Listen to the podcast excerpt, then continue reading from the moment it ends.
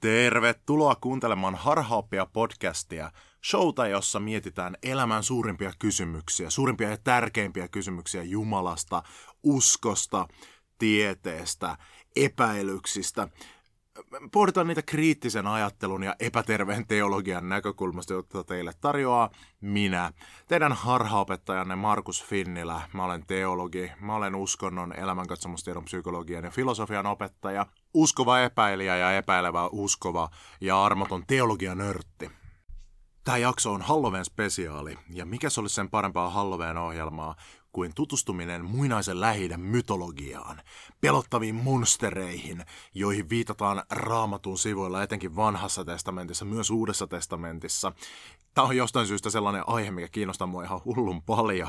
Mä en tiedä, mitä tämä kertoo musta. Näin Halloweenin alla mä oon kohdannut mun työpaikallani sellaisia paranormaaleiksi luokiteltavia ilmiöitä.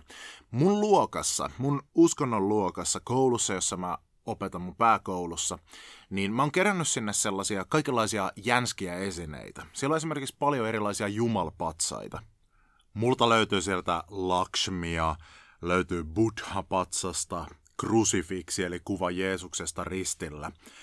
Joskus mun mielessäni on käynyt, että mitä jos mun luokassa on käynnissä semmonen toistori-henkinen skenaario – että noi patsaat kenties ne herää henkiin aina silloin, kun kukaan ei ole katsomassa. Ehkäpä yöllä noi erilaiset jumalpatsaat bailaa mun luokassa, tai sitten niillä on menossa siellä tämmönen uskon sota, nimittäin uskontojen nimissähän on tosi paljon sodittu ja uskonnoista on tapeltu historian aikana, joten ehkä mun jumalpatsaat potkunyrkkeilee ja show painii siellä keskenään aivan viime aikoina mä oon kohdannut sellaisia asioita, jotka viittaisi siihen, että jostain tällaisesta todella täytyy olla kysymys ensimmäinen merkki oli se, kun kesken oppitunnin mun seinäkello hyppäsi seinältä alas. No yksikseen tämä ei vielä tarkoittaisi mitään, kellojen tippuminen seinältä on ihan tavallista. Sen kellon lasi meni rikki, mutta se toimi edelleen. Mä poistin siitä sirpalet ja laitoin takaisin sen sinne seinälle roikkumaan siitä naulasta. Ja eipä aikaakaan, kun seuraavana päivänä se taas spontaanisti heittäytyi se kello sieltä alas ja tällä kertaa se meni rikki tämä kellon tuhoutuminen on johtanut siihen, että mun oppitunneilla on nykyään semmoinen tosi ajaton tunnelma, mikä sopii tietenkin iankaikkisten asioiden opettamiseen. No niin, kello on tuhoutunut. Seuraavana päivänä mä tulin töihin, niin yhdeltä tasolta oli heittäytynyt alas sen yön aikana Ganesha patsas. Ganesha, joka on hindulainen uusien alkujen ja menestyksen norsunpäinen möhömahainen jumala. Mun Ganesha-patsas, jonka mä olen ostanut kolmella ja puolella eurolla espanjalaisesta matkamuistomyymälästä hyvin kallisarvoinen näin ollen mulle, se oli heittäytynyt alas selittämättömällä tavalla ja mennyt sirpaleiksi. Tässä kohtaa mä rupesin vähän miettimään, että hetkinen, onko täällä nyt käynnissä joku kosmisten voimien välinen taistelu, hyvyyden ja pahuuden ikuinen taistelu, joka jostain syystä on ottanut minun luokkahuoneeni temmellyskentäkseen tämmöiseksi lopun aikojen Harmagedonin laaksoksi, mihin kosmiset voimat kerääntyy ottamaan viimeistä kertaa mittaa toisista, mutta, mutta laitoin hölynpölynä syrjään tällaiset ajatukset ja, ja samoin laitoin pois ne Ganeshan sirpaleet. Mutta seuraavana päivänä, kun mä tuun töihin, niin on tapahtunut jotain, mitä voidaan mun mielestä hyvällä syyllä pitää pyhien ja epäpyhien voimien suorana uhkauksena mulle. Mä avaan mun luokkahuoneen oven ja näen sellaisia ruskeita sirpaleita siinä luokkaan etualalla. Ja mä katson tarkemmin, että mitä nämä on. Ja tajuan, että jälleen yksi patsas on heittäytynyt tai heitetty alas tasolta, mistä sen ei mitenkään pitäisi tippua. Ja tämä patsas kuului Etelänavan vanhalle miehelle. Ja jos et tiedä, mikä on Etelänavan vanha mies, niin se on kiinalaisen mytologian pitkäikäisyyden jumala. Semmoinen isopäinen äijä, jolla on pitkä parta ja joka symboloi pitkää ikää. Ja se makaa nyt kuolleena pieninä paloina mun luokan lattialla, ikään kuin kertoen mulle siitä, että hei, turha haaveilla pitkästä iästä, jos se riippuu meistä. Kysymys kuuluukin, että voiko tässä olla kysymys mistään muusta kuin siitä, että mun luokassa kummittelee ja siellä on tämmöinen erilaisten jumalten aiheuttama poltergeist-ilmiö, mistä mun pitäisi olla tosi huolissani ja kutsua haamujengi paikalle. Ja vastaus on, että todellakin siinä voi olla kysymys jostakin muusta.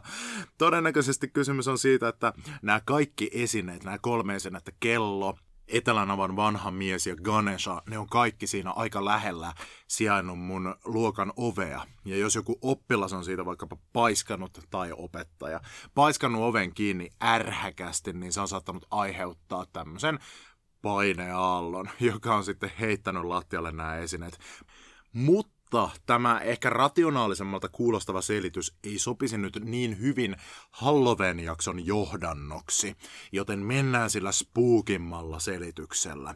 Halloween, ihana juhla.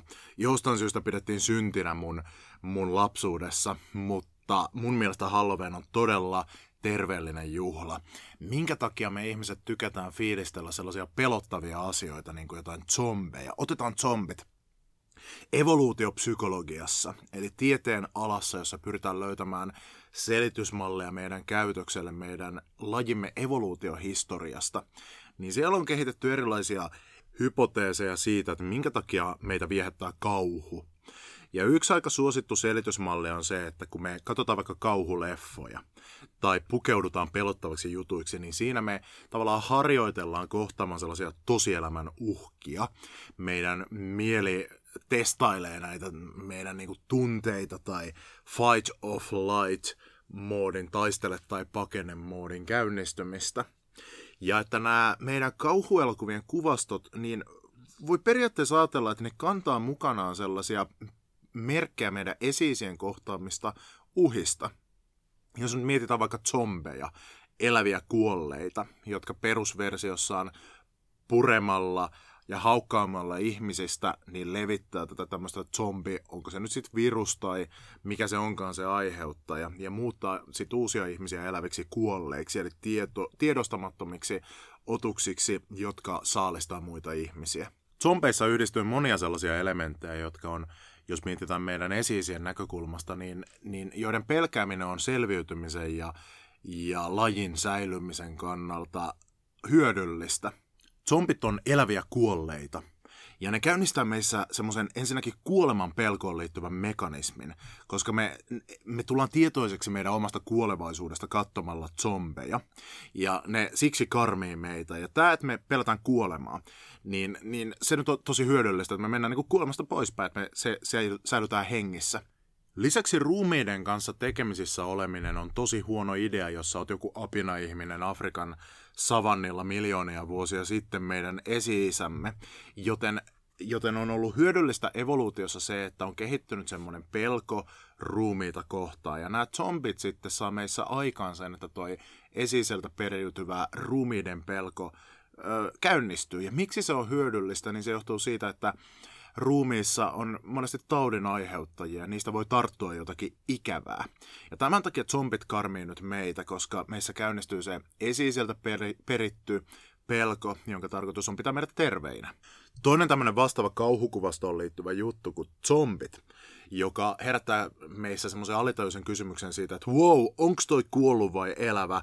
Paras lähteä pois, koska mä en halua saada sieltä mitään kuoleman tautia. On pelottavat pellet, jotka on tällä hetkellä tosi kova juttu viihteessä. Esimerkiksi just tuli Jokeri-elokuva ja It-elokuva, Stephen Kingin kirjan se perustuva elokuva, jossa tämmöinen pelottava pelle Pennywise menee.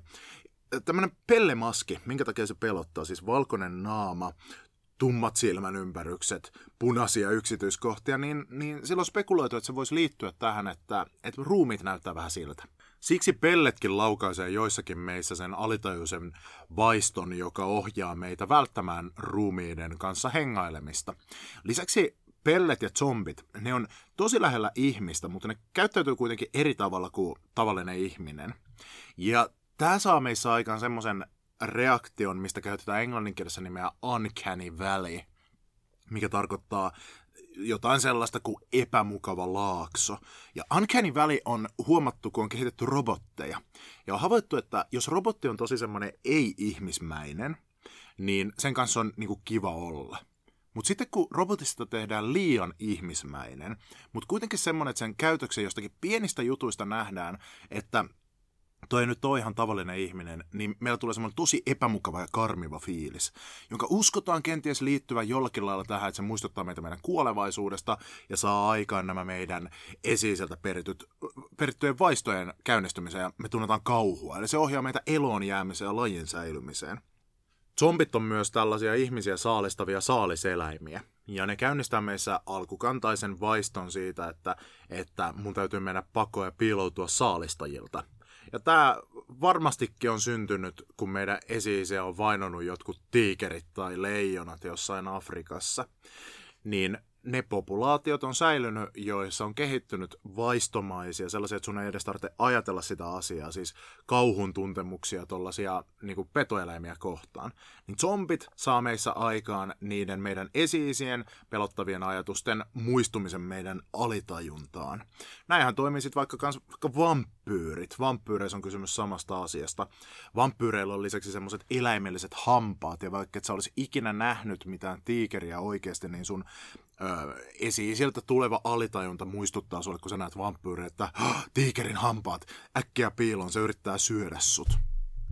Eli Halloweenissa tällaisen kauhukuvaston kautta me harjoitellaan alitajuisesti valmistautumaan sellaisia elämän haasteita kohtaan, mitä, mitkä ei ole meidän hallinnassa, niin kuin sairaudet, kuolema, tai sitten syödyksi tuleminen, se, että joku orava nappaa sut tuolla kadulla ja pistää sut poskensa, kun se katsoo äkkiä vahingossa, että sä näytät kävyltä.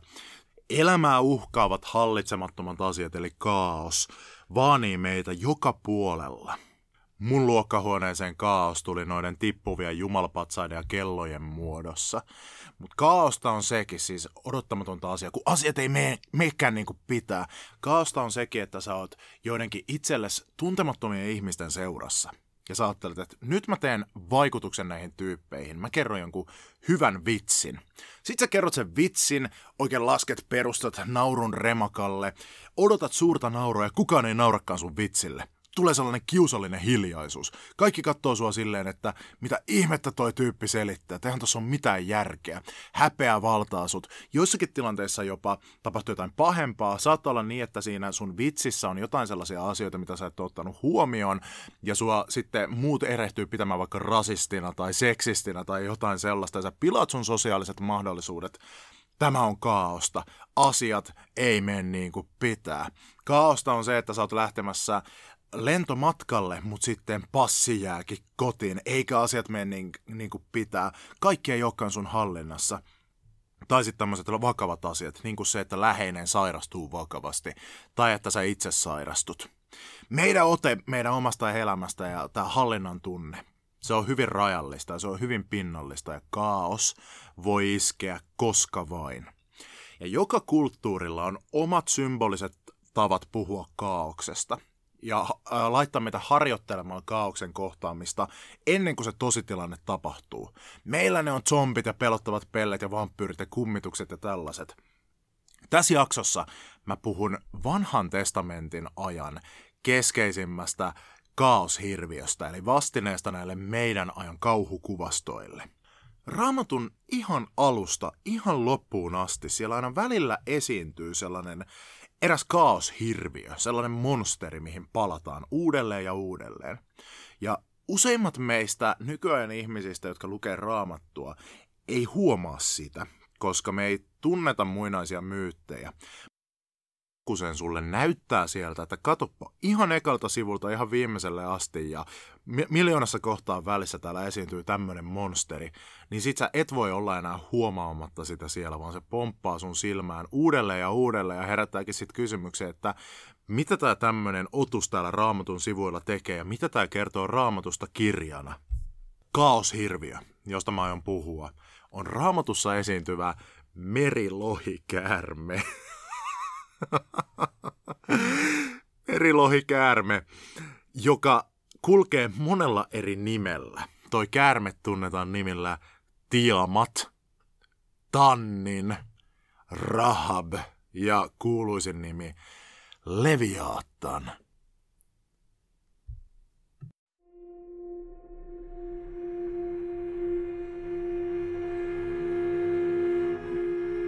Huomaat levittäneesi kätesi sivuille. Painat vettä alaspäin pysyäksesi pinnalla – Tahtoisit huutaa apua, mutta ääntä ei tule. Sinulla on liian kiire hengittää. Vajoat.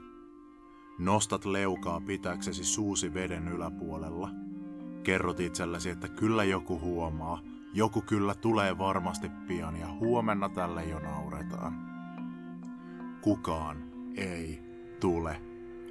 Olet nyt kokonaan hyytävän veden alla. Huomiosi on kiinnittynyt yhteen ainoaan tavoitteeseen. Älä hengitä. Roikkuvien jalkojesi alla on syvyys, jonka alla ei näy pohjaa, vaan pelkkää loppumatonta pimeyttä. Älä hengitä. Kipu raastaa rintakehääsi. Pää tuntuu räjähtävän. Tunnilta kestävän minuutin jälkeen silmissä alkaa pimetä. Silloin jalkojesi alta tulee vieras ääni. Se on niin matala, että et ole varma, kuuletko sen korvillasi vai tunnetko sen vain kehossasi. Aivan kuin syvyydessä liikkuisi jokin. Tai kuin syvyys itse liikkuisi. Tahdot pois, mutta kehosi ei tottele sinua. Syvyys liikkuu sinua kohti. Hengityksen pidättäminen käy mahdottomaksi ja aivosi pettävät sinut. Kysymättä lupaasi ne antavat kehollesi luvan vetää vettä sisään. Tunnet ainoan asian, joka on hengityksen pidättämistäkin epämiellyttävämpää, veden hengittämisen. Kylmä vesi polttaa keuhkojasi kuin laava. Olet ollut pinnan alla puolitoista minuuttia.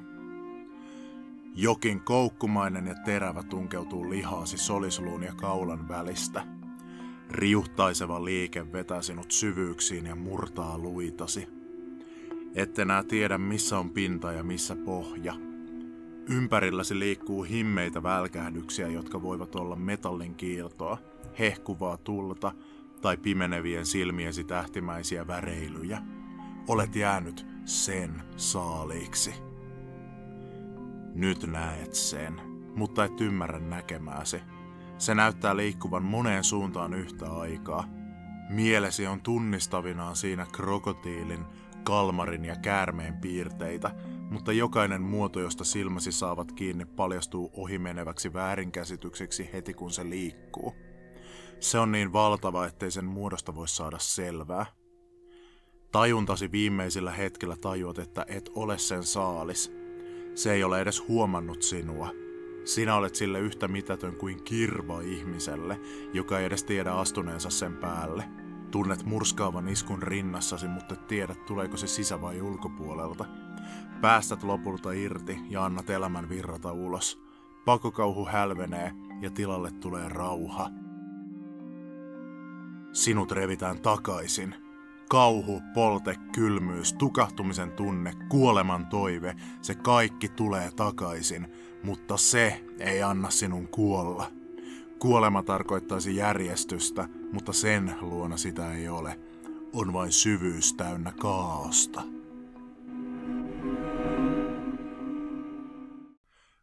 Muinaisessa lähi eli siellä mistä vanha testamenttikin tulee, oli tosi yleistä nähdä meri uhkaavana asiana ja kaauksen symbolina. Tänäkin päivänä, kun tehdään animaatioita, niin mer- merta tai vettä, kun se velloo, niin se on hyvin vaikea mallinta, koska ne molekyylit liikkuu siellä, vesimolekyylit liikkuu kaoottisesti. Siksi on loistava symboli elämän tämmöisille kaoottisille asioille hallitsemattomille asioille, jotka uhkaa elämää ja voi viedä pohjan sieltä koska tahansa. Merihän on paikka, missä ihminen ei luonnostaan pysty elämään. Mutta molekyyleistä puhuminen on harhaanjohtavaa, koska muinaisessa lähi merta ei ymmärretty kasana molekyylejä, vaan oli tosi yleistä nähdä meri jumalolentona – luonnonvoimat hahmotettiin hyvin toisella tavalla kuin meidän kulttuurissa. Tavalla, mikä näyttää meidän näkökulmasta mytologiselta. Ja tämä vaatii meiltä nyt tosi paljon mielikuvituksen venyttämistä. Ja tämä on nyt todella olennaista, jos halutaan ymmärtää tiettyjä raamatun kohtia, tiettyä tämmöistä peruslinjaa, mikä menee raamatun alusta sen loppuun asti, koska raamatun kirjoittajat ovat olleet osa tällaisia kulttuureita – Monessa mytologiassa, muinaisessa lähi raamattua vanhemmassa mytologiassa, meri saatettiin hahmottaa vielä tämmöisenä lohikäärmeenä. Naispuolisena lohikäärmeenä, jolla joskus ajateltiin vielä olevan seitsemän päätä. Jotkut ajatteli, että siellä meressä asustaa semmoinen lohikäärme, jotkut jollakin lailla samaisti meren ja ton lohikäärmeen toisiinsa. Ja jotkut saattoi ymmärtää tämän puheen lohikäärmestä symbolisena. Ja Raamattu on siis täynnä viittauksia tähän mytologiseen olentoon. Niistä keskeisin, mistä meidän kannattaa aloittaa, löytyy vanhan testamentin Jobin kirjasta. Jobin kirjan luvuissa 40 ja 41 kuvataan tätä lohikärmettä, josta käytetään nimeä Leviaattan aika pitkästi ja aika tälleen runollisen upeasti ja mahtipontisesti. Jobin kirjan juttu on se, että siinä on päähenkilö Job, joka joutuu kokemaan kauheasti epäoikeudenmukaisia vastoinkäymisiä. Ja hän sitten valittaa Jumalalle siitä, niin kuin kuka tahansa tekisi. Ja Jumala sitten Jopin kirjan loppupuolella vastaa. Vastaa tavalla, joka, jossa, joka tavallaan ilmentää universumin monimutkaisuutta ja Jumalan tämmöistä niin kuin verrattomasti suurempaa näkökulmaa. Ja osana tätä puheenvuoroa Jumala sitten Jobin kirjassa kuvailee kahta mahtavaa hirviötä, jotka hän on luonut.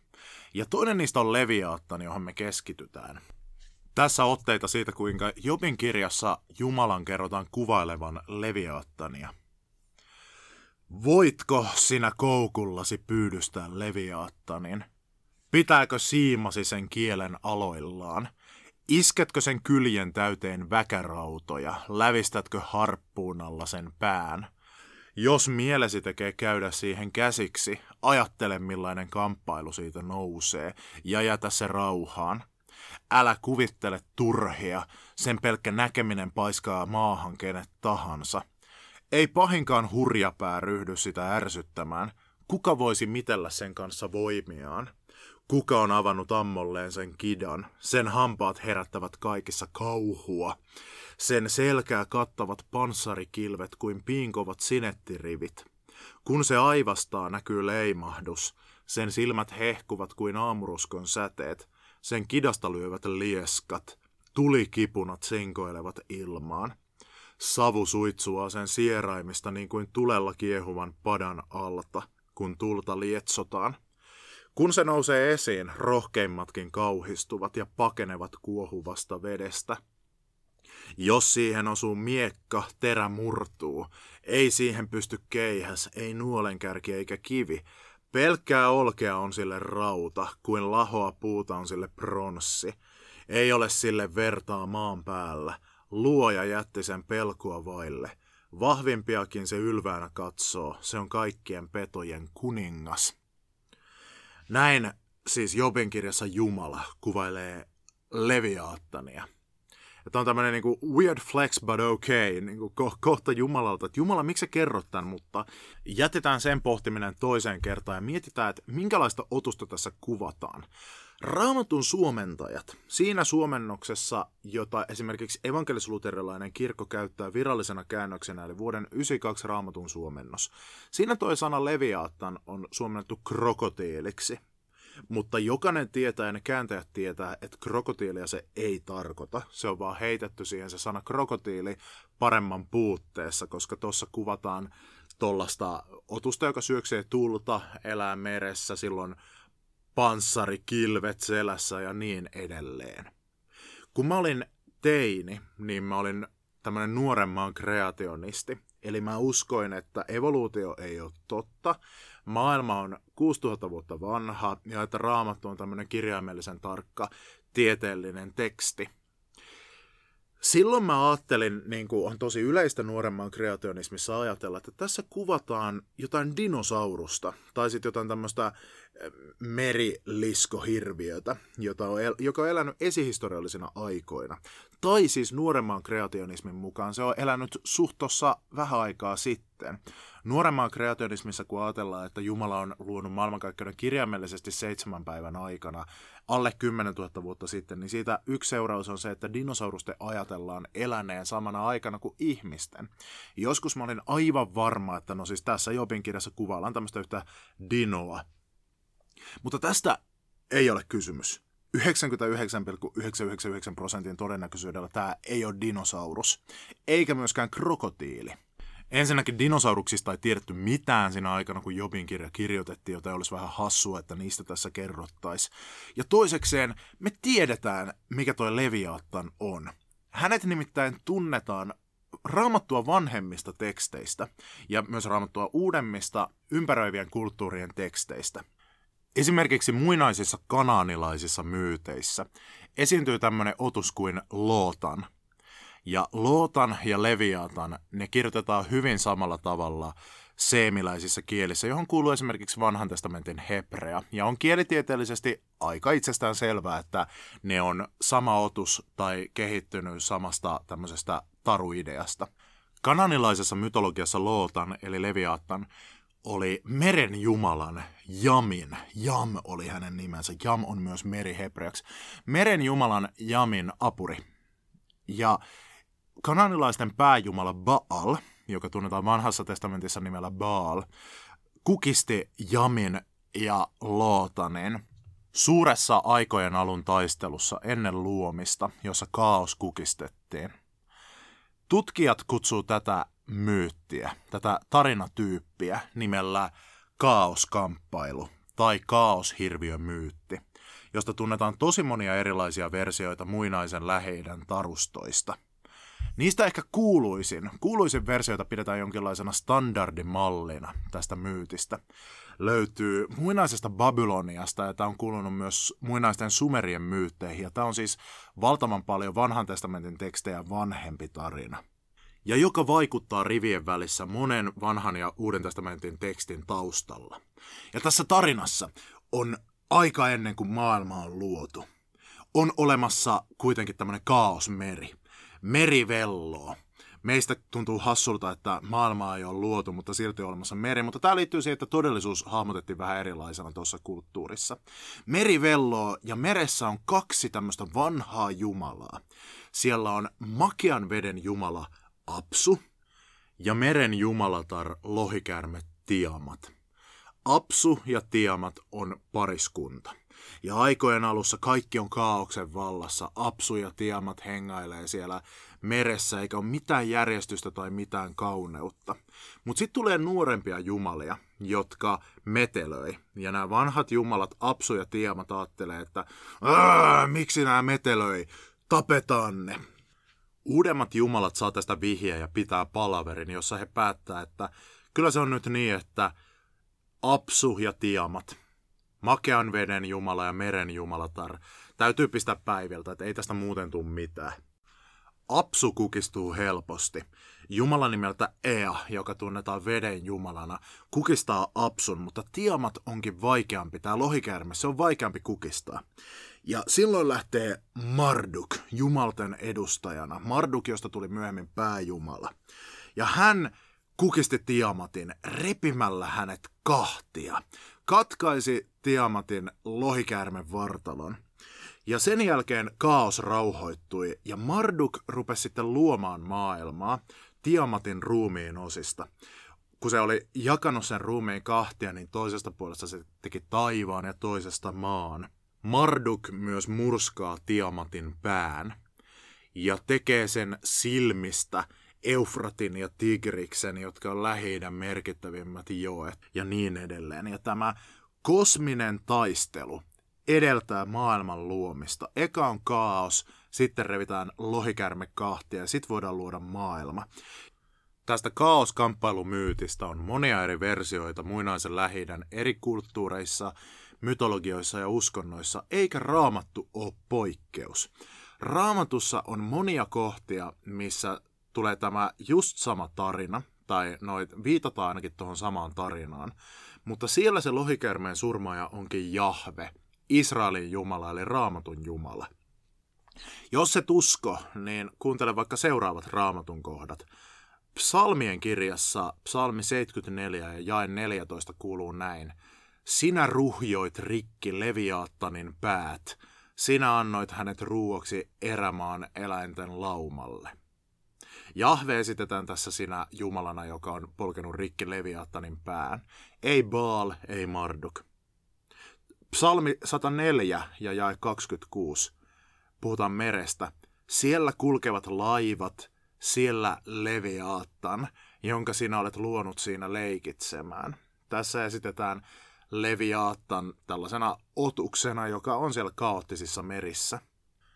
Profeetta Jesajan kirjassa luvussa 27 ja ensimmäisessä jakeessa kuvataan tulevaisu, tulevaa tämmöistä kosmista voittoa, jonka Jahve saa maailmassa.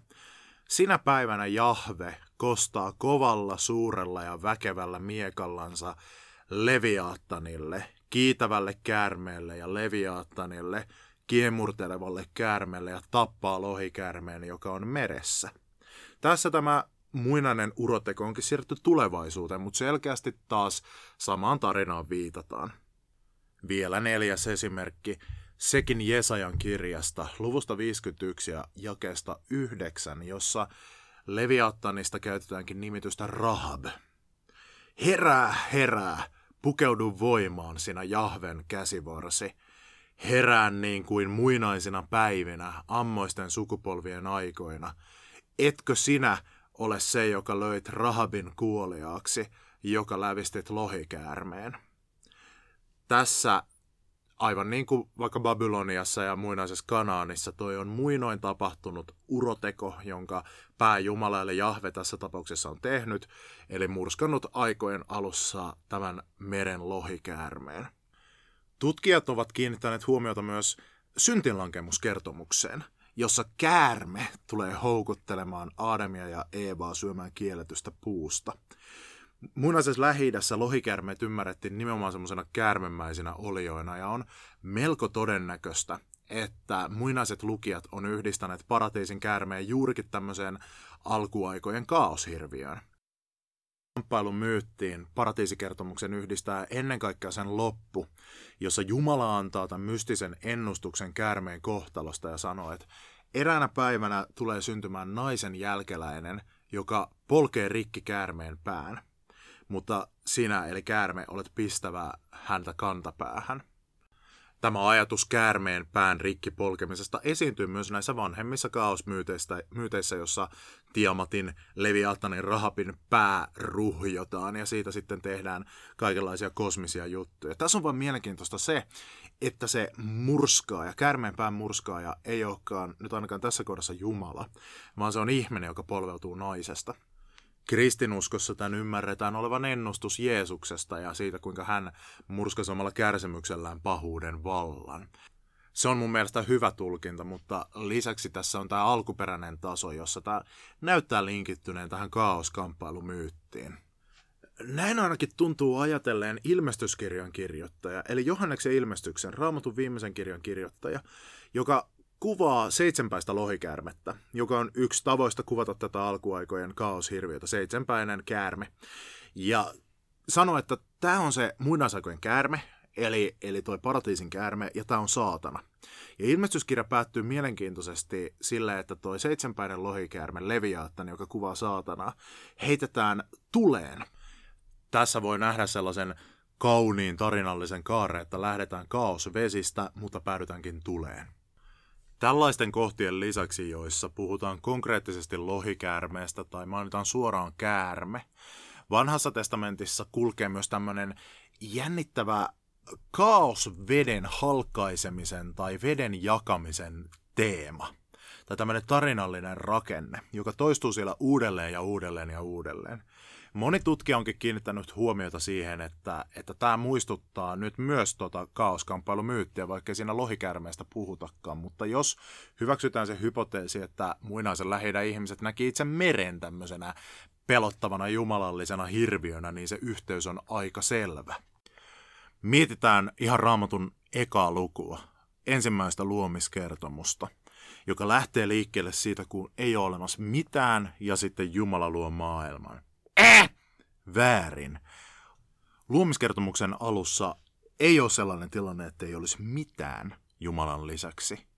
Ensimmäinen lause, alussa Jumala loi taivaan ja maan. Useiden nykytutkijoiden mukaan se on ton kertomuksen otsikko. Ja varsinainen kertomus alkaa jakeesta kaksi. Maa oli autio ja tyhjä. Pimeys peitti syvyydet ja Jumalan henki liikkui vetten päällä. Eli on syvyydet, jotka on veden peitossa ja Jumalan henki niiden päällä. Eli on olemassa jo alkumeri. Ja kerrotaan, että maa ilmeisesti siellä alla on autio ja tyhjä. Hebrean kielen sanat, jotka on suomennettu autioksi ja tyhjäksi, on tohu wa vohu, joka ei tarkoita varsinaisesti autiota ja tyhjää, vaan se, tar- se voitaisiin suometa vaikka, että mullin mallin, hyrskyn myrskyn, heikun keikun tai muita Peppi Pitkätossu-sanoja. Eli se viittaa kaaukseen. Siis maa oli kaauksen vallassa meri peitti syvyydet ja Jumalan henki liikkuu vetten päällä. Eli tässä on teille kaosmeri. Raamattu alkaa siis siitä, kuinka on olemassa kaosmeri, ja sitten Jumala luo eka valon, ja sitten seuraavaksi se jakaa ton kaosmeren kahtia. Jumala halkaisee veden ja laittaa osan vedestä taivaankannen yläpuolelle ja osan vedestä sen alapuolelle mereksi. Ja nyt kun tätä verrataan muihin läheidän luomistarinoihin, niin tässä ei ole kauhean vaikea nähdä yhteyttä esimerkiksi sinne Babyloniaan, jossa Marduk jakaa merikäärmeen kahtia ja tekee sen toisesta osasta taivaan ja toisesta osasta maan. Eli jotain samanlaista tapahtuu Raamatun ekas luomiskertomuksessa, jossa muuten esiintyy myös ne kaosmerihirviöt ne ei ole vaan kauhean keskeisessä roolissa. Neljäntenä päivänä kerrotaan, että Jumala loi suuret meripedot. Nimi, mitä hebreasanoista meripedoista käytetään, on tannin. Ja noi tanninit ei ole mitään valaito tai mustekaloja, vaan nimenomaan tällaisia lohikärmemäisiä merihirviöitä. Eli ne on siellä, mutta ne ei ole kauhean keskeisessä roolissa. Ehkä tällä jotenkin halutaan sanoa sitä, että oikeasti se, joka määrittelee tätä juttua, on Jahve, Israelin Jumala, että hän ei tarvitse taistella mitään monstereita vastaan, vaan ne monsterit on hänen luomiaan otuksia. Mutta jäänteenä tästä myytistä siellä on kuitenkin tämä veden jakaminen kahtia. Tämä teema jatkuu muutaman luvun päästä kertomuksessa Noasta, jossa Jumalalla lähtee järki ihmiskuntaan ihmiskunta tappaa toisiaan ja Jumala päättää, että, että se oli siinä, mä rebootaan tämän homman, aloitetaan luominen uudestaan. Joten mitä tapahtuu? Tulee vedenpaisumus, eli nämä kaosvedet ottaa taas vallan maailmasta. Tarinan lopussa Jumala lähettää tuulen, joka puhaltaa noin vedet pois. Ja sana tuuli on hebreaksi ruah. Ruah voidaan suomentaa myös hengeksi. Ja tässä on selkeä yhtymäkohta nyt luomiskertomuksen alkuun, jossa Jumalan henki liikkui vetten päällä, niin täällä taas Jumalan henki, Jumalan ruah, liikkuu vetten päällä ja kukistaa kaosvedet niin, että luominen ja elämän kukoistus pääsee jatkumaan. Arkki, jossa Noa, hänen perheensä ja eläimet pelastuu uuteen maailmaan, niin se on hebreaksi tevaa. Sana tevaa, eli arkki, esiintyy ainoastaan yhdessä kohtaa muualla raamatussa, toisessa Mooseksen kirjassa, kun israelilaiset on joutunut Egyptiin orjiksi ja Egyptin kuningas antaa käskyn tappaa hebrealaiset poikavauvat, Mooses vauvan äiti rakentaa sitten kaisloista tevaan. Se on suomennettu kaisla-koriksi, eli kaisla-arkki. Sama sana kuin Noan tarinassa. Heittää Mooses vauvan sinne ja pistää Mooseksen turvaan minne? Niiliin, Niilin jokeen. Eli taas siellä on kaos vesien ympäröimänä, tämmöinen arkki. Tälleen, tälleen sanoilla raamatun kirjoittajat linkittää tarinoita toisiinsa. Meille tämä Noa-yhteys on nyt merkki siitä, että, tai vinkki siitä, että kenties Mooses liittyy jollakin lailla tuohon kaosvesimyyttiin. Isoksi kasvettua Mooses saa tehtävän Jumalalta mennä vaatimaan faraota päästämään vapaaksi Israelin kansan, ja Jumala sanoo sille, että hei, ota sun sauva, tee sillä ihmettekoja, joilla sä painostat farauta päästämään kansan vapaaksi. Ja Mooses ottaa sen sauvan ja se muuttuu faraon edessä käärmeeksi.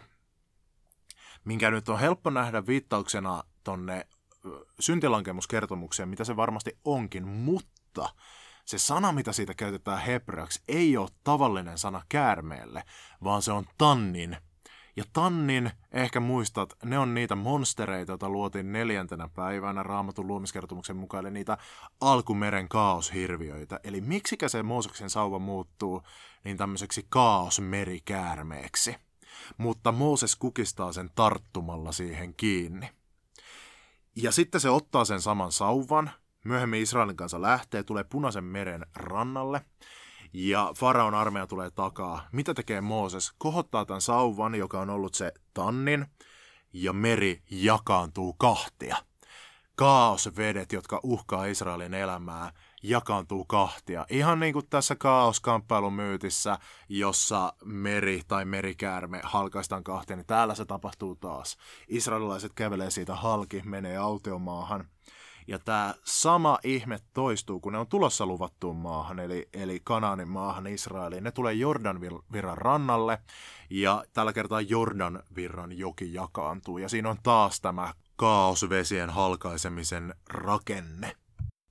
Näyttää siis hyvin perustelulta hypoteesilta se, että raamatun kirjoittajat operoi käyttäen tätä kaoskamppailun myyttiä, tätä kaos lohikärmen leviaattan ajatusta ja sen varassa rakentaa näitä tarinoita.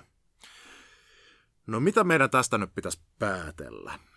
onko se nyt niin, että ainoa vaihtoehto on mennä eroakirkosta.fi-sivustolle, sinne iskeä henkilötiedot lomakkeeseen ja, ja lopettaa tämä kristinusko-homma, koska selvästi raamattu on vaan iso kasa myyttejä ja ainoastaan uudelleen mukailmia vanhemmista lähteistä. No tämä olisi ollut mulle itselle, mä, mä, mä ymmärrän siis, jos sun reaktio on tämmöinen, koska mulla oli jossain vaiheessa sellainen raamattukäsitys, joka varmasti olisi johtanut mut tähän tämmöiseen niin valtavaan uskonkriisiin, mutta älä eroa kirkosta vielä, jos kuulut kirkkoon. Mietitään tämä asia ihan rauhassa läpi. Kysytään, mikä tässä voisi olla jonkun mielestä ongelma? Jollekin tässä voisi olla ongelma nyt se, että, että mitä ihmettä, että raamatussa on ulkopuolista aineesta – että eikö Raamattu ole Jumalan puhetta ihmiskunnalle, että minkä takia siellä olisi tämmöistä Raamatun ulkopuolelta tulevaa juttua. Mutta tämä on ongelma vaan, jos Raamattu ymmärretään tämmöisenä steriilinä Jumalan puheena, taivaasta tippuneena kirjana, joka ei linkity oman aikansa kulttuuriin. Jos taas ajatellaan, että Jumala on puhunut ihmiskunnalle, tai jos uskotaan, että Jumala puhuu raamatussa, ja hän puhuu ihmisten kautta, Jumala antaa omien lastensa kertoa hänen tarinansa, niin meillä ei ole mitään ongelmaa. Voidaan verrata esimerkiksi siihen, että kristinusko väittää, että raamattu oikeastaan ei ole se siis Jumalan ilmoitus todellisessa mielessä tai täydessä mielessä, vaan Jeesus Kristus on se Jumalan ilmoitus. Ja Jeesus oli ihminen ja on ihminen, niin kuin kristinusko opettaa. Ja hän oli ihan tiety, tiettyyn historialliseen kontekstiin kuulunut ihminen, joka söi tiettyä ruokaa, joka kuului sen maantieteelliseen kontekstiin. Hänellä oli tietyt ihmissuhteet. Hän oli oppinut oman kulttuurinsa mukaisen, mukaiset asiat ja koulutuksen saanut siellä ja niin edelleen. Jos me otetaan Jeesus malliksi siitä, että miten Jumala kristillisesti ajateltuna puhuu ihmiskunnalle, niin sitten on odotusten mukaista, että raamattu on tosissaankin kiinni siinä oman aikansa kulttuurissa, jos kerran Jeesus itsekin oli. No, no sitten jollakin voi olla vähän erilainen ongelma tämän kanssa, ja se ongelma ei ole ehkä niinkään se, että Raamatus on ulkopuolista aineesta, vaan se, että Raamatus on myyttejä. Siis asioita, jotka nyt ei vaikuta olevan totta. Siis se, että Jumala olisi jonkun tappanut jonkun lohikäärmeen tai muuta semmoista. Mutta ei tätä, ei, ei se, sitäkään tarvitse nähdä minä ongelmana, vaan päinvastoin se on hyvä asia. Koska myyttejä on maailmassa ihan tarkoituksella. Myytti on tämmöinen lajityyppi, että kun joku asia on meille tosi keskeinen, tosi tärkeä, mutta siitä on vaikea puhua suoraan. Joko johtuen siitä, että se on tosi monimutkainen, tai sitten, että sitä ei ymmärretä tai jotain muuta semmoista, niin ihmiset rakentaa myytin, jonka avulla me voidaan käsitellä psykologisesti sitä aihetta ää, tarinan kautta. Psykologisesti myytit on korvaamattomia ja arvokkaita, eikä sitä voi korvata täysin tämmöisellä tieteellisellä puheella. Syy siihen, että miksi supersankarielokuvat tahkoaa rahaa tällä hetkellä tosi paljon, on se, että ne muistuttaa rakenteellisesti sellaisia sankarin kasvutarinasta kertovia myyttejä, joita on ollut eri kulttuureissa, jotka puhuttelee meitä psykologisesti ja auttaa meitäkin kasvamaan ihmisinä. Se, jos raamatussa on myös ihmiskunnan myyttistä aineesta mukana, niin se kertoo ainoastaan siitä, että hyväksytään koko ihmisyys ja otetaan sekin puoli ihmisyydestä hyvänä ja pyhänä ja arvokkaana asiana. Ja jos on jotain sellaista psykologista tietoa tai jos on jotain sellaista psykologista ma- äh, vaikutusta mahdollista saada aikaiseksi ennen kaikkea myyteillä, tavalla mitä mikään muu ei pysty aikaan saamaan kuin myytti, niin sitten on ihan odotusten mukaista, että raamattu sisältää myyttejä. Sitten jollakin tämä ongelma voi olla se, että eikö nämä edusta vähän sellaista maagista maailmankuvaa, jossa meri on joku kauhuhirviö ja lohikärmeitä on ja niitä tapetaan. Pitäisikö nyt kristityn kauheasti koittaa uskotella itselleen, että me eletään tämmöisessä maagisessa maailmassa, jossa meri on jotain taikuutta ja että on tällaisia hirviöitä, että miksei me sitten saman tien uskottaisi kummituksiin ja zombeihin ja vampyyreihinkin. Että eikö nyt järki sano ja tiede, että tämmöinen ei ole mahdollista. No tämä, että, että vaikka raamatun kirjoittajilla olisikin ollut sellainen käsitys todellisuudesta, ja varmaan onkin ollut ainakin osalla heistä, niin se ei automaattisesti tarkoita, että nyt Jumala haluaa, että kristityllä pitäisi olla semmoinen. Siis ei, ei kristinusko opeta, että meidän pitää jotenkin, jotenkin olla jotain raamattularppaajia, eikä kristinusko opeta, että raamatun kirjoittajien maailmankuva on joku Jumalan hyväksymä täydellinen maailmankuva. Tai että heidän käsityksensä todellisuudesta on semmoinen, että Jumala on allekirjoittanut, että tällä mennään. Ei, siis totta kai raamatun ajan kirjoittajat on ajatelleet, että meri on hirviö, koska kaikki ajatteli vanhan testamentin tiettyinä kirjoitusaikoina sillä lailla. He ovat ihan samanlaisia ihmisiä kuin kaikki muutkin. Ei, ei siitä ole kysymys. Siis aina, aina kristinuskossa on ajateltu, että, että Jumala on puhunut niiden ihmisten käsityskyvystä käsin, jotka silloin on eläneet. Ja sen takia aina kaikessa, siis vaikka raamatun tekstissä, jos siellä Jumala meille puhuu, niin siellä aivan yhtä paljon on mukana sen ajan ihmistenkin käsityksiä aiheesta. Ja kiinnostavaa on se, että mitä uutta raamatun tekstit tuo, tuo ihmisten mielikuvitukseen ja mitä, mitä sellaisia muutoksia siellä tapahtuu, jotka ei sovikaan siihen sen näin maailmankuvaan. Sieltä mä uskon, sieltä löytyy se tavallaan raamatun sanoma, jos sellaista halutaan, halutaan niin etsiä. Ja, ja voidaan miettiä sitä, että minkä takia ne myytit on otettu siellä, sinne. Mitä sellaista ne välittää tai miten ne auttaa välittämään semmoista pääsanomaa. Että et voidaanko niitä tulkita jollakin lailla symbolisesti. Itse asiassa tätä ei tarvitse edes spekuloida, koska vanhan testamentin profeetatekstit suoraan ohjaa meitä lähestymään noita Leviattan hirviötekstejä symbolisina teksteinä. Suuri osa vanhaa testamenttia on kirjoitettu sellaisena aikana, kun Israel tai Juuda oli isompien kansojen ympäröimä, uhkaavien vieraiden sotaisien kansojen ympäröimä, jotka oli paljon mahtavampia kuin heidän kansansa. Ja vanhan testamentin aikana tapahtuikin semmoinen hirmuinen katastrofi kuin pakkosiirtolaisuus, eli 500-luvulla ennen Kristusta Babylonia-nimisen imperiumin tyypit kävi viemässä juutalaiset pakkosiirtoja tuhos heidän maansa. Ja vanhan testamentin profeettateksteissä uh, kuvataankin tätä muiden valtakuntien aiheuttamaa uhkaa tosi paljon. Ja varoitetaan siitä, että nyt toimikaa viisaasti, noudattakaa Jahven käskyjä, niin homma toimii. Älkää hölmöilkö tai muuten nämä muut kansat hyökkää, niin kuin lopulta kävikin. Profeettakirjoissa onkin monia kohtia, joissa tuota veden halkaisemisen ja leviattanin myyttiä käytetään vertauskuvallisesti puhumaan vieraiden imperiumin aiheuttamasta uhasta. Esimerkiksi Jeremian kirjassa, joka on raamatun pisin kirja, sen luvussa 51, jakeissa 55 ja 56, Jeremia ennustaa Babylonin tuhosta tällä lailla.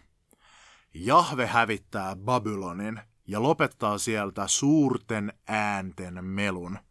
Heidän aaltonsa pauhaavat kuin suuret vedet. Korkea on heidän äänensä kohina, sillä hävittäjä käy Babylonin kimppuun ja sen sankarit vangitaan. Heidän jousensa murretaan, sillä Jahve on koston Jumala, hän maksaa tarkoin. Vanhan testamentin profeetat on siis nähneet tämän kaosmeri ja Leviathan myytin merkityksen siinä, että sen avulla on kuvattu tuota poliittista ja sotilaallista kaaosta, elämää uhkaavaa toimintaa, joka on tuhoamassa Israelin, niin se on se syy, minkä takia he puhuu tuosta kaosmerimyytistä. Mutta mä uskon, että me ei tehdä väkivaltaa profeettojen alkuperäiselle kirjoitustarkoitukselle, jos me laajennetaan tätä myytin sisällään pitämää symbolista ulottuvuutta. mä uskon, että me voidaan nähdä noissa kaosvesissä ja leviaattanissa vertauskuva kaikista sellaisista asioista, jotka on meidän hallinnan ulottumattomissa, mutta on suurempia kuin me, jotka uhkaa elämää, inhimillistä kukoistusta, hyvinvointia, järjestystä ja kauneutta. Eli ne symboloi kaaosta. Pitää kuitenkin varoa isoa virhettä, joka on tämmöinen ajallinen snobbailu. Että me suhtaudutaan alentuvasti menneisyyden ihmiseen silleen, että voi noita jaloja villejä, jotka ovat luulleet, että kaos on joku tällainen hirviö tai lohikäärme, että onneksi me tiedämme niin paljon paremmin tänä päivänä. Ei, ei.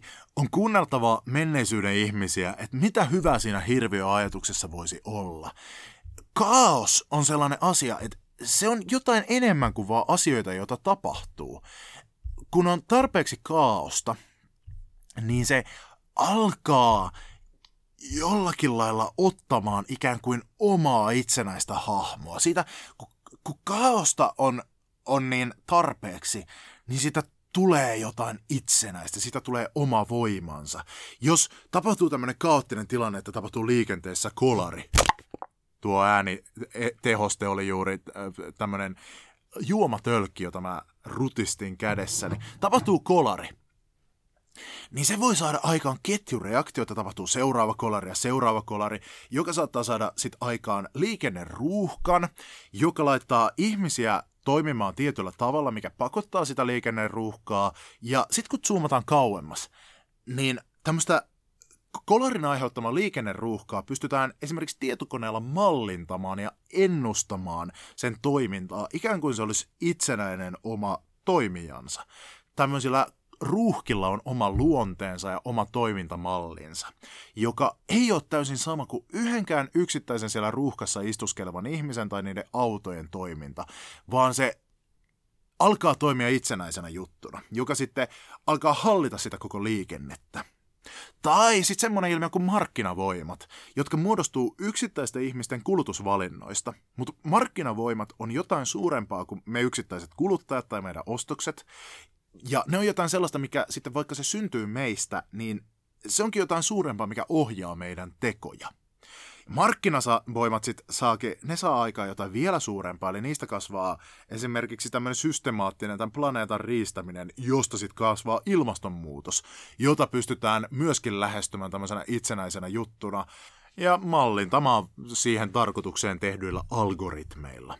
Ja tällaista ilmiötä, joka ihan nykyisessä tieteellisessä tutkimuksessa on havaittu, jossa pienistä osasista muodostuu itsenäinen uusi systeemi, jolla on sellaisia uusia ominaisuuksia, jotka ei palaudu sen osiin, ja vaan saa sen toimimaan tämmöisenä itsenäisenä asiana, niin sitä kutsutaan nimellä emergenssi.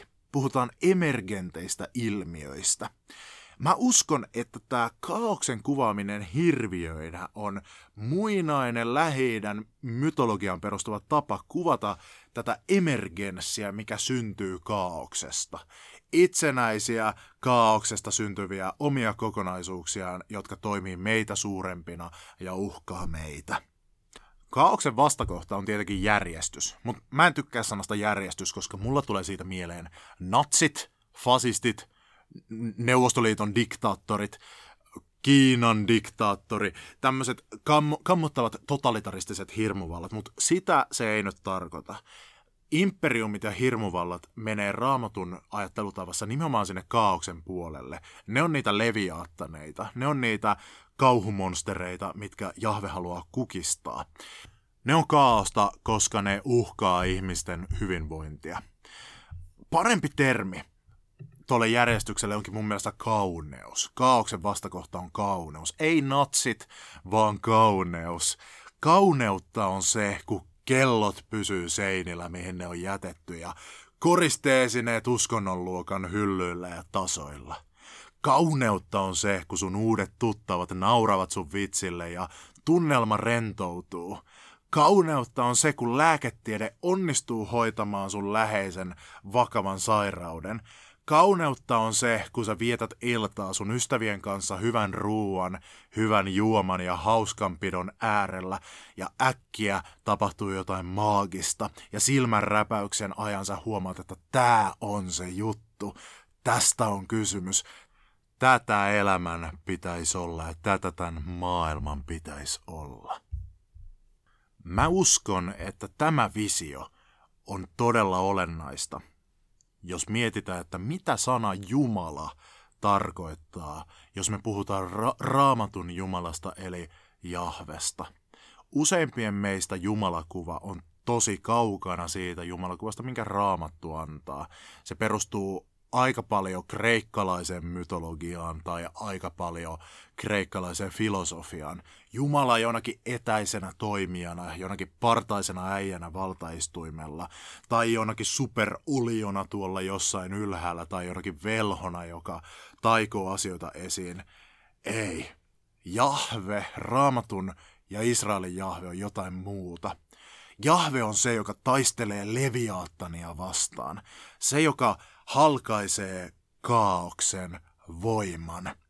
Luominen ei tarkoita raamatussa ensisijaisesti uusien asioiden taikomista esiin. Jos mietitään raamatun luomiskertomusta, niin siellä hyvin vähän Jumala taikoo mitä asioita, vaan hän lähinnä ottaa kaaosta ja muovailee siitä kauneutta ja järjestystä.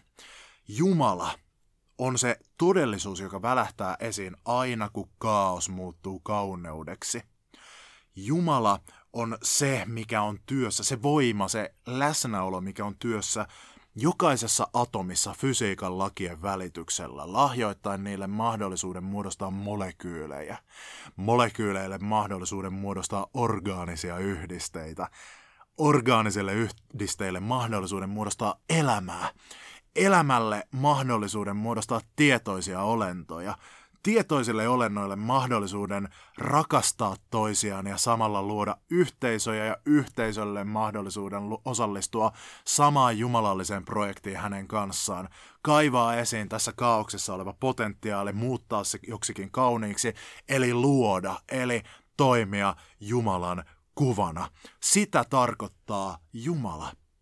Ja siksi kaoskaan ei ole mikään negatiivinen asia pelkästään, koska Jumalan henki liikkuu vetten yllä. Tämä, tämä uskon tarkoittavan sitä, että kaauksessa on aina potentiaali jollekin uudelle ja jollekin kauniille. Mietitään ihmisten elämän tarinoita. Harva ihminen kysyttäessä siitä, että mitkä kokemukset on muuttanut kaikkein eniten sua, niin harva kertoo jostakin roodoksen matkastaan tai suklaan syömisestä, kun asiat on ollut järjestyksessä. Ei, moni kertoo kriisivaiheistaan, että, että, että jotkut rankat kokemukset ja se, kun asiat on romahtanut, ne on niitä, mitkä on eniten muovannut musta sen, mikä mä oon. Ja niistä ehkä selviäminen. Kriisit, vaikeudet ja se, että me kosketetaan kaaosta tai kaos koskettaa meitä, sellaisella on ihmeellinen voima muovata meistä se, mitä me ollaan. Kaos on osa sitä matkaa, jonka sä oot käynyt, kun susta on tullut juuri se, mitä sä nyt oot. Se, millaisena sä oot. Hyvä, jos nyt. Ö, kaos on osa sitä matkaa, kun sut on luotu. Tämä on yksi raamatun opetuksista. Uusi luominen lähtee aina liikkeelle kaosmeristä, mutta kaosmeren päällä Jumalan henki liikkuu. Eli se potentiaali, että jotain kaunista nousee sieltä esiin. Me ei olla puhuttu vielä mitään mun lempari juutalaisesta kodittomasta raksamiehestä, eli, eli Jeesuksesta. Toi kaosmerimyytti ei jää pelkästään vanhaan testamenttiin, vaan se suorastaan niin kuin, se on steroideissa Uudessa testamentissa, nimenomaan Jeesuksen elämässä. Uudessa testamentissa Jeesus ottaa Jahven roolin tuona jumalallisena ja inhimillisenä kaauksen kukista ja soturina. Hänessä yhdistyy tämä lähidän kansojen eri myyteissä ollut ajatus siitä, kuinka Jumala kukistaa Leviaattanin, tähän vanhatestamentilliseen ajatuksen siitä, että tulee naisen siemen, eli naisen jälkeläinen ihminen, joka murskaa sen Leviaattanin pään, ja, ja Mooses, joka tarttuu siihen tannin sauvaan, joka, joka kukistuukin se käärmeä, jolla se meri jaetaan. Ensinnäkin Jeesuksen työ alkaa siitä, kun hänet kastetaan Jordan virrassa. Ja nyt pitäisi häly, joidenkin, ei hälytyskellojen, vaan sellaisten merkkikellojen alkaa soida Jordan virrassa, missä me ollaan kuultu tämä ennen, siinä kohtaa kun Israelin kansa astui luvattuun maahan. He kulki Jordanin läpi ja Jordan jakautui. Nyt Jeesus astuu Jordan virtaan kastettavaksi, samaan paikkaan, mistä alkoi Israelin tarina luvatussa maassa. Ja hänet kastetaan. Hän menee sinne kaoselementtiin. Kaste tapahtui tuohon aikaan upottamalla, niin kuin se itse asiassa joissakin kirkossa, kuten ortodoksisessa kirkossa ja helluntai-kirkossa edelleen tapahtuu. Hänet upotetaan sinne veteen, hän nousee, jolloin meri ei jakanut, vaan taivas jakaantuu. Ja sieltä laskeutuu Jumalan henki. Missä me ollaan aiemmin nähty vesien päällä Jumalan henki? Luomiskertomuksessa ja veden paisumuksessa ja kuuluu isän ääni, sinä olet minun rakas poikani. Tämä on merkki siitä, että nyt uusi luominen käynnistyy, eli kaauksesta alkaa syntymään jotain uutta. Sitten Jeesus kiertää kohdaten ihmisten elämässä olevaa kaaosta, niin kuin sairauksia, vihaa, tämmöisiä niin kuin hengellisiä, pahoja henkiä, mistä siinäkään on kysymys. Kenties pitäisi joskus tehdä siitä joku jakso, mulla on omat teoriani siitä. Ja sitten Jeesus tekee suuria ihmeitä, ja kaksi ihmettä linkittyy suoraan tähän Leviathan myyttiin. Ensinnäkin, veden päällä käveleminen. Yksi Jeesuksen tärkeimmistä ihmeistä on se, että hän kävelee veden päällä – Mä en ota mitään kantaa siihen, että mikä on historiallinen tausta siellä, mutta tarinassa kysymys on siitä, että Jeesus kävelee veden päällä ja tällä osoittaa olevansa se, joka seisoo kaosmahtien päällä, se, jonka alle ne alistuu, joka polkee jalkoihinsa leviaattania. Toisessa tarinassa Jeesus on veneessä, järvi on myrskyn vallassa, Galilean meri on myrskyn vallassa, ja Jeesus nukkuu, opetuslapset pyytää häntä auttamaan, Jeesus nousee veneessä ja sanoo, että vaikene, ole hiljaa, ja kaosmeri tyyntyy, ja tässä Jeesus toimii kuin Marduk, kuin Baal, kuin Jahve, joka tarttuu miekkaansa ja kukistaa sen kaoskäärmeen. Tämä on muuten yksi niistä tavoista, joilla evankeliumien kirjoittajat ilmaisee sen, että, että he uskovat, että Jeesus on Jumala ihmishahmossa. Evankeliumeissa ei ole sellaista kohtaa, jossa sanotaan, että Jeesus oli Jumala, vaan he tuo sen tarinan kautta. Esimerkiksi tämä, miten Jeesus solahtaa niihin kaauksen kukistajan housuihin, jotka, joissa Jahve on vanhassa testamentissa. Tämä on yksi niistä tavoista. Hän on se, joka kukistaa kaauksen hirviön ja murskaa Leviattanin pään. Ja tämä kaikki huipentuu tarinan lopussa, kun Jeesus kohtaa sen leviaattanin, mikä meitä kaikkia odottaa, eli kuolema. Ja kohtaa se vielä kansojen käsissä, imperiumin, Rooman imperiumin käsissä, eli juurikin sen kansojen kaosmeren käsissä, josta profeetat puhui. Eli nyt viimein oikeassa maailmassa tapahtuu se, mistä on tähän asti kuultu vain myyteissä, ja kansojen meri vyöryy Jeesuksen ylle upottaa hänet ja tappaa hänet. Ja näyttää siltä, että Leviaattan on viimeinkin voittanut. Mutta sitten Jeesus nousee kuolleista. Ja kristinuskossa tätä on totuttu nimittämään siten, että Jeesus kukistaa synnin, kuoleman ja perkeleen eli paholaisen vallan. Ja mitä tämä nyt tarkoittaa puhe rististä ja ylösnousemuksesta ja ka- kaikesta tämmöisestä? Se tarkoittaa sitä, että kaos ei saa viimeistä sanaa, vaan kaos on tuomittu siihen, että se sisältää kauneuden potentiaalin. Kaos on tuomittu synnyttämään lopulta kaunista, hyvää ja palvelemaan elämän kukoistamista. Tätä tarkoittaa ylösnousemus. Ei pelkästään sitä, että joku raksamies 2000 vuotta sitten kävelee omasta haudastaan pihalle. Mä, mä muuten uskon siihen, vähintään kerran päivässä, mutta se on laajempi. Raamatun kirjoittajat uskoivat yleiseen ylösnousemukseen, eli uuteen luomiseen, siihen, että maailman kaos lopulta synnyttää tästä maailmasta jotain hyvää ja kaunista. Tämä on muuten yksi ideoista kasteen sakramentin taustalla. Siis miksi kristityt läträä vedellä, kun ne liittää uusia tyyppejä tuohon uskoon. Osassa kirkoista valellaan vettä, monesti vauvojen päähän, ja osassa upotetaan koko ihminen.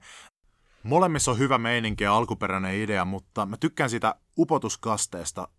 Se on historiallisesti alkuperäisempi tapa. Mä en usko, että sillä on oikeasti mitään väliä, että miten, millä tavalla kastetaan, pirskotellaanko vai upotetaanko aivan sama, mutta se symboliikka toimii siinä. Eli siinä sukelletaan sinne kaosmereen, Leviattanin suuhun ja noustaan sieltä ylösnousemuksen ja uuden luomisen symbolina. Tehden pilkkaa Leviaattanista, sitä kautta kaikesta kaoottisesta ja pelottavasta, mikä uhkaa meidän elämää. Tälleen kaste onkin se, mihin noin muinaisten lähi kansojen kaoskamppailumyytit lopulta johtaa. Se on viimeinen keskisormen nosto ja haistattelu Leviaattanille ja siitä pilkan tekemistä ja sen karnevalisointia. Ja näin ollen kristillisessä kasteen sakramentissa on hämmentävällä tavalla kysymys just samasta asiasta kuin Halloweenissa, jossa me tehdään karnevaalit ja pidetään hauskaa kaiken kaoottisen ja pelottavan symboliikan kustannuksella ja pukeudutaan, puetaan lapset ja koirat ja kissanpennut vampyyreiksi ja kummitukseksi ja merirosvoiksi ja sarjamurhaiksi ja nauretaan päin niiden naamaa. Tässä mielessä Halloween muistuttaa meitä kaikkia kasteen sakramentista. Toi oli joko yksi syvällisimmistä tai latteimmista asioista, mitä mä olen koskaan sanonut. Eli ei muuta kuin kurpitsoja kaivertamaan ja kummitusten kuvia oviin ja kauhuleffoja katsomaan ja tälleen juhlimaan Kristuksen voittoa kaosvalloista ja muistuttamaan itseämme kasteesta, jos sinut on joskus kastettu, niin siitä, että mitä se tarkoittaa. Nauraen ja kaikelle pelottavalle haistatellen kohti sitä tulevaisuutta, jota raamatun viimeinen kirja, ilmestyskirja viimeisellä sivullaan kuvaa symbolisilla sanoillaan – merta ei enää ole. Siinä oli Harhaoppia podcastin Halloween spesiaali. Tilaa ihmeessä tämä podcast, jos kiinnostaa ja kerro kavereillekin ja käy Facebookissa tykkäämässä.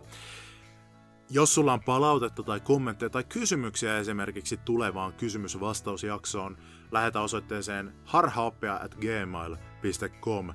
Tulevaisuudessa on tulossa joulu, on tulossa jouluspesiaalijakso, jossa mä vastaan jouluaiheisiin kysymyksiin teologiasta, uskonnosta, raamatusta ja muista asioista. Jos sulle tulee mieleen jotain semmoista, mikä jollakin lailla linkittyy jouluun, niin erityisesti sellaisia kysymyksiä nyt pistät tulemaan, mutta mitä tahansa muutakin. Oikein hyvää Halloweenia, kekriä ja pyhäinpäivää teille kaikille harhaoppisille. Rauhaa ja rakkautta ja Jumalan siunausta.